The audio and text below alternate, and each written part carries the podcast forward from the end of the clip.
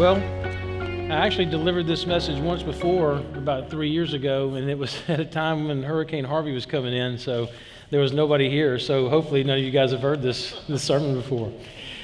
But really, this sermon is kind of um, apropos for what's going on. I mean, is it not just crazy right now? Are you feeling just discombobulated with everything that's going on? I mean, you could argue that us in this community, um, we've really just taken it on the chin in so many different ways. We've had hurricanes and we've had explosions and we've had elections and just everything that's the COVID virus, everything that's been going on is just kind of leaving us kind of discombobulated. It's kind of leaving us um, maybe wondering about some things. And this is, a, this is really a, a sermon on trials and adversity and how they affect our understanding of God. You know, it's one thing to talk about how am I going to make it through something, but it's another thing to think about how it affects our understanding about God. What happens when our hope and our faith collides with unexpected hardships, adversities, and failures? I know what happens to me. It's called disappointment. I get disappointed. Anybody here ever been disappointed? There's one thing that we all have in common, right? Every day, probably, we suffer some form of disappointment. We have disappointment in our relationships, in our jobs. We have disappointments in uh, the, the things that we set our hands to that don't work out like they're supposed to. You know, for me, disappointment are when things don't go as I hoped, as I planned, or as I prepared for. That leaves me disappointed. You know, um, disappointment is a dangerous thing.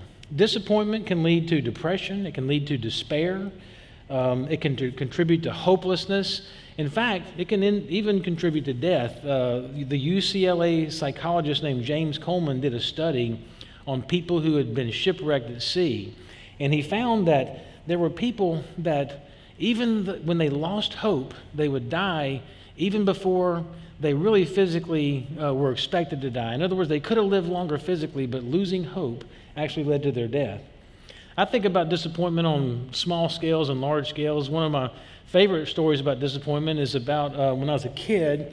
Used to, uh, you didn't order things online. You'd look in the back of magazines, and there'd be little ads, and you could you could find things in the back of magazines. And they would, in my Mad magazine, they would advertise for these X-ray vision glasses and you could see through anything. And I remember as a kid thinking, man, I saved up my money. I got the, the letter and I wrote the letter and I couldn't wait for it to come in. And back then, you know, it's not two day delivery. I mean, you had to wait for things. And I waited and I waited. I couldn't wait to get those glasses. And when I got those stupid things, it was some plastic frames with a little cardboard cutout with some holes in the middle of them. You talk about disappointed. I was disappointed. You know, when we get disappointed, what, what's the first thing that you do? What do you ask? Why? Why, Lord? You know, why me? Why does this happen? That's our question, right? And when trouble comes, we look for quick relief. We want God to do it right then.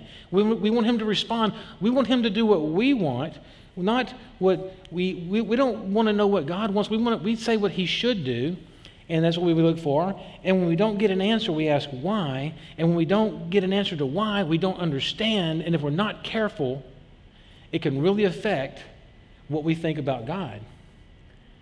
Can I trust God? I prayed for this. Hey, how, how, how many of you prayed for the election this time around? You know, for, for God's will to be done, God's will to be done. And it didn't work like you wanted to. Where are you at, God? How many of you prayed for someone to get healed and it didn't happen? Why? Can I trust God? It's a legitimate question that we have when we go through trials and adversity and when we have disappointment. But I'm here to tell you today you can trust God. You can trust Him. You know, many people, they'll surrender their faith when they're faced with disappointment and they have these unfounded beliefs about God. World War II veteran Thomas J. Smith, he left for the war with an intention to return home and to attend seminary. And he had a beautiful fiancee that was waiting for his return, and he had a promising and bright future ahead. During the time that he was gone, he lost his mother and his father. He lost a brother in the war, and months after his departure, his fiancee um, grew more and more distance, and the, that relationship fell apart. So he lost all this, and whenever he was writing about this, upon his return to the United States, his desire to attend seminary was gone, along with his faith in God. And in telling his story, he recounted that too many disappointments drove him from his faith. But when he talked about being restored to the Lord, he said that it was not the disappointment that drove him away from the Lord, but rather his response to the disappointment. That was what he came to realize. It wasn't the disappointment, it was how he responded to the disappointment that left him where he was. And it took him a while to get back. You know, if we're not careful, we can tell ourselves things about God because of how he responds to our trials and our adversities. One of the things that we would might say, and you know, these are things that if you say them out loud, you think, oh, that's ridiculous. I would never say that. But if you think about it, it's these subtle little voices inside your head that may be telling you these things. For instance, you know, who you ever said you pray and I don't know, does God really hear my prayers? I mean, am I worthy to be heard by God? I mean, I'm praying it, but I mean, is it really getting through? I mean, He's not answering. I don't see any results. Is He really hearing my prayers? Or, or maybe He hears them, but He just doesn't care. Maybe He doesn't love me. Maybe I'm not worthy to be loved. Maybe I just, you know, there's some reason that I'm not getting my prayers through to God. And, and it's, you know, it's, it's about Him, it's, or maybe it's about me, but, or maybe He just can't answer my prayers. Maybe He's not even there. Maybe there's no even God to answer my prayers. These are those subtle things that might be going through the back of your mind. But I want to really kind of go through today something to try to help you to, to see this in a different perspective. And I want to really use the story of Jesus in the Garden of Gethsemane to glean a few things about trials and adversity and disappointments that I think we can all kind of apply in our own lives. I'm going to read, this is in Luke chapter 22. I love this version for, for one particular reason. But he says, uh, remember, they'd had the Passover dinner, and he had removed himself and some of his close disciples, and they had gone off into the garden, and he, gone, he had gone off, and he, it says uh, in verse 40, and when he came to the place, he said to them, Pray that you may not enter into temptation. And he withdrew from them about a stone's throw and knelt down and prayed, saying, Father, if you are willing, remove this cup from me. Nevertheless, not my will, but yours be done. And there appeared to him an angel from heaven strengthening him. And being in agony, he prayed more earnestly, and, he, and his sweat became like great drops of blood falling down to the ground. And when he rose from prayer, he came to the disciples and found them sleeping. He said, found them sleeping for sorrow. And he said to them, Why are you sleeping? Rise and pray that you may not enter into temptation. While he was still speaking, there came a crowd, and a man named Judas, one of the twelve, was leading them. And he drew near to Jesus and kissed him, and we know the rest. That's when he was led away. So Jesus asked God if there's any other way, remove this cup. You know, remove this cup. We all know the story. The cup was not removed, was it? It wasn't. So, did God hear Jesus' prayer? Obviously, He did. Uh, and there's a couple of things that I want to point out to you that I think are uh, important to show that He heard the prayer. I want to first of all note the condition that Jesus was in when he was making this prayer. It says that he was in deep anxiety, such deep anxiety that he was sweating blood. Most of you have probably heard this before. That's a condition called hemo, hematohidrosis, and it's caused by extreme stress and is an indication that Jesus was under an extreme degree of stress at that moment. But I want to fast forward and I want you to look at Jesus when he's confronting the religious leaders, when he's standing before Herod, when he's standing before Pontius Pilate, how was he then?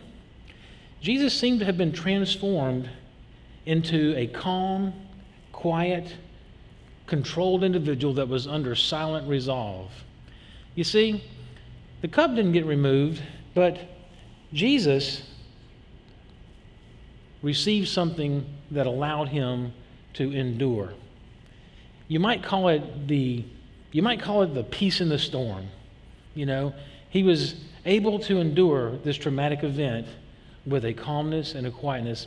It reminds me of a time whenever, um, in about 1999, I was a young lawyer. I had a family with two kids. I had a big old student loan. and I was in this job, and my boss came to me and said, Hey, listen, man, we're really sorry, but we're losing this client, and we're going to have to lay you off. Okay, well, people get laid off. But it just so happened that that was happening at the same time that I had to go in and have neck surgery. So the guy said, my boss says, well, look, man, I'll tell you what, I know you got to have this neck surgery, so I'm going to, you know, when you get back, I'll let you have a month to look for a job. So from September to October, you'll have a month you can look for a job. Okay, that's great. So after the surgery, what happens? I get pneumonia, okay? So this whole time that I'm supposed to be looking for a job, I'm at home with pneumonia with two kids and a wife and a student loan this tall. And I'm freaking out. And I'm pacing the floors. And I remember one night I'm pacing the floors, and, and I'm, I've got it on PBS, and the show called The Farmer's Wife is on. It's a documentary about all these horrible hardships that these farmers go through every single year. And I'm, I mean, I'm freaking out. I'm like, oh my God, I can't take this anymore. And I got to the point where I just really didn't think I could take it anymore. I said, God, you said if I gave this to you that you would, t- you would help me. I'm laying this at your feet. And I kid you not, I, it's, I've never had anything like this happen before. Almost instantaneously, it was gone. The stress was gone. It was peace. The circumstances were the same, but the stress was gone. I went to bed and I chuckled and said, Okay, thanks, Lord. The rest of the story is awesome. I don't have time to tell you about it tonight, but the rest of the story is miraculous of what he did with that situation. But God hears prayers.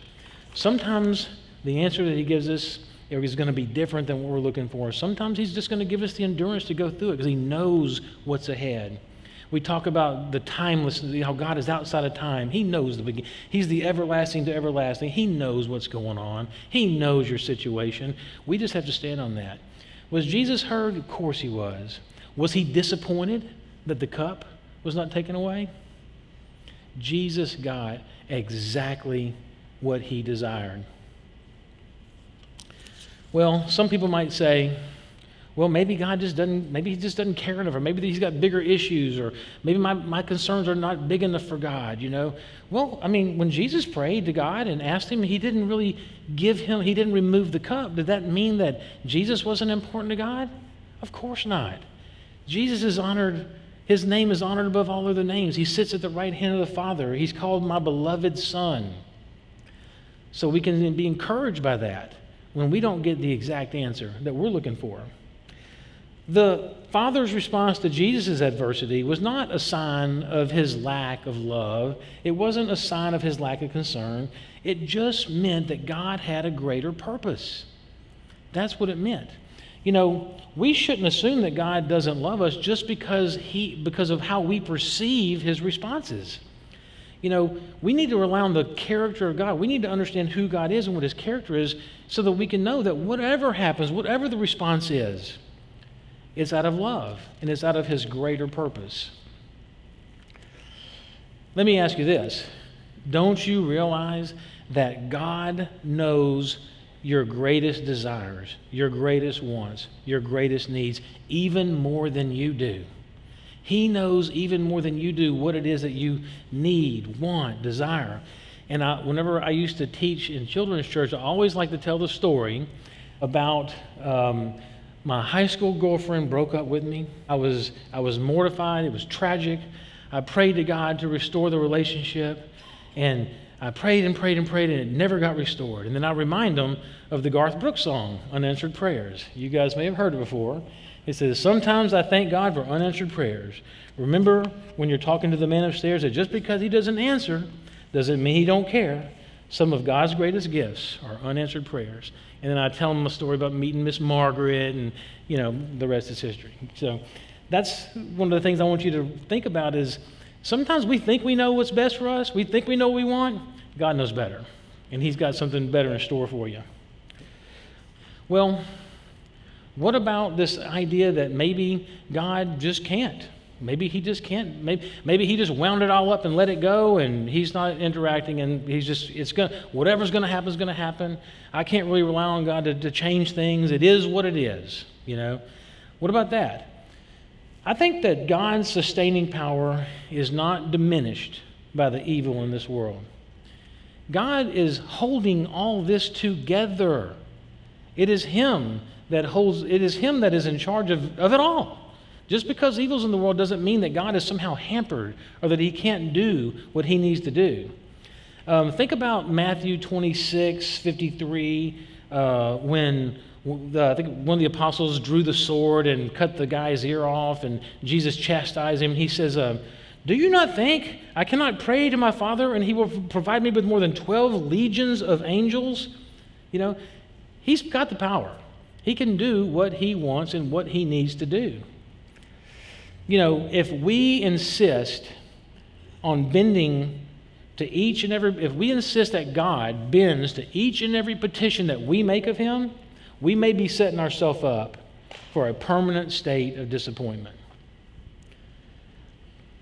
What we got to start trying to do is not to try to manipulate God to do what we want. We need to we don't need him to get onto our plan. We need to get into his plan. Let us get into your plan, God. You know, I don't know what's going on. I don't know why all this stuff is happening. But you know what I want? I don't want to try to fight against God. I want to get into His plan. I want to get in His boat and go the direction He's going. And that's where my heart should be. My heart is not to try to fight my way through fight my way through and, and try to get it done my way. My, my, my heart should be god let me line up with you what you're doing. And there then if there's adversity or whatnot hey god knows it. I'm in, I'm in his will. I'm in his plan. That's what i'm that's where i need to be. That's where i want to be. I want you to think about the Garden of Gethsemane and when Jesus asked God, when he, when he asked the Father, he says, God, if there's any other way, let this cup pass. I want you to think about three things. First of all, he recognized that the Father had a plan. He recognized that. And he didn't seek to circumvent God's plan. He said, hey, if there's another way, but whatever the case is, let your will be done. He didn't try to seek to overturn the Father's plan, and he ultimately accepted God's plan. And that's where we are. That's where we need to be. We need to be accepting of what God is doing. Now, that doesn't mean that we're just passively around and said, oh, well, whatever happens, I'm just going to accept it. That's not what I'm saying. What I'm saying is just spiritually, we line up with God and we accept what He's doing and we have faith that He's got it under control. If you're His child, He's got you under control. He's watching out for you. And He's not going to let anything happen to you that's not going to be for your good or His glory. You know, that may be the greatest purpose for our trials. That may be the greatest purpose for our failures, for our disappointments. His good, I mean, our good and His glory. Romans 8:28 tells us that uh, says, "And we know that in all things God works for the good of those who love Him, who have been called according to His purpose." You know, we read in the Bible that one purpose of adversity, one purpose of these disappointments is patience, right? It's kind of a, that's, that's the longest four letter word I've ever heard is patience. nobody likes patience, you know. Uh, James in James uh, one James one says, "My brethren, count it all joy when you fall into various trials, knowing that testing of your faith produces patience. But let patience have its perfect work, that you may be perfect and complete, lacking nothing." In Romans five, he says, "And not only that, but we also glory in tribulations, knowing that it produces patience, and patience characters character." Boy, the Bible defines patience a lot different than the world does, doesn't it? I, was, I saw some funny quotes. Um, Ambrose P- Bierce wrote The Devil's Dictionary, and he defines patience as a minor form of despair disguised as virtue. Um, one person says that patience is what you have when there are too many witnesses. That's true. And then one person prays for patience. He says, Lord, give me patience, because if you give me strength, I'll need bail money too. You know. So, what does patience mean in the Bible? The, the, the word is used, it's, it's, it's, and I may mispronounce this, but it's hupomone, hupomone, maybe hupomone, I'm sorry, I'm not Greek. But it's used 32 times in the New Testament. And it's not, it's not a word that is like sitting quietly in a doctor's waiting room, you know, patiently waiting for your turn, although most of us probably don't wait very patiently in a doctor's office. Um, it's more like perseverance. It's kind of like, it's like the ability to finish a marathon, you know, to kind of keep plodding along to persevere. Um, and we hear here in the scripture that patience produces a perfect work. Did you know that there's a perfect work that's produced by patience? James told us that. And so the answer of our faith is that the adversity that we go through, it ought to put riches into our life that weren't there before. That's what we, when, we go in, when we're going through trials, adversity, and we're having disappointments, look for the riches that it's going to produce in your life. It says to count it all joy. I don't know about you, it's hard to count adversity joy. That's a tough thing to do. I haven't really learned how to do that quite yet. But we at least get to know that there's value in the adversity. And we can look for the value and mine that out of our lives.